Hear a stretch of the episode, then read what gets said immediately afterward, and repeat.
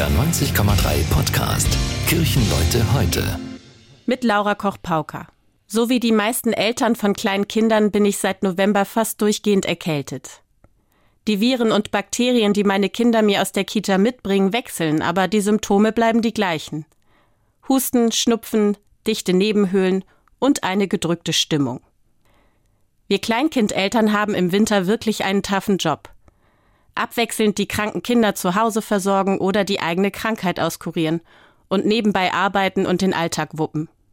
Höre ich mich unter meinen Freundinnen und Bekannten um, dann ähnelt sich das Bild. Verabredungen platzen und man kommt sich schon fast isoliert vor. Meine Freundin sagte neulich, als ich mal wieder wegen eines kranken Kindes unsere Verabredung absagen musste, es wäre ja auch ein Wunder, wenn alle Kinder und Eltern gleichzeitig gesund wären. Ich bin ehrlich, es nervt. Und es drückt auf das Gemüt. Über Wochen keine Planungssicherheit haben und immer nur von Tag zu Tag leben ist ungemein anstrengend. Aber im Dezember wurde mir Demut gelehrt. Meine kleine Tochter war so krank geworden, dass ich mit ihr ins Krankenhaus musste. Als sie auf dem Wege der Besserung war und wieder lachen und Quatsch machen konnte, da habe ich Gott einfach nur dafür gedankt, dass ich sie wieder habe. In dieser Krankenhauszeit war ich dankbar, meinen Glauben zu haben, denn er war mein Strohhalm, an den ich mich klammern konnte.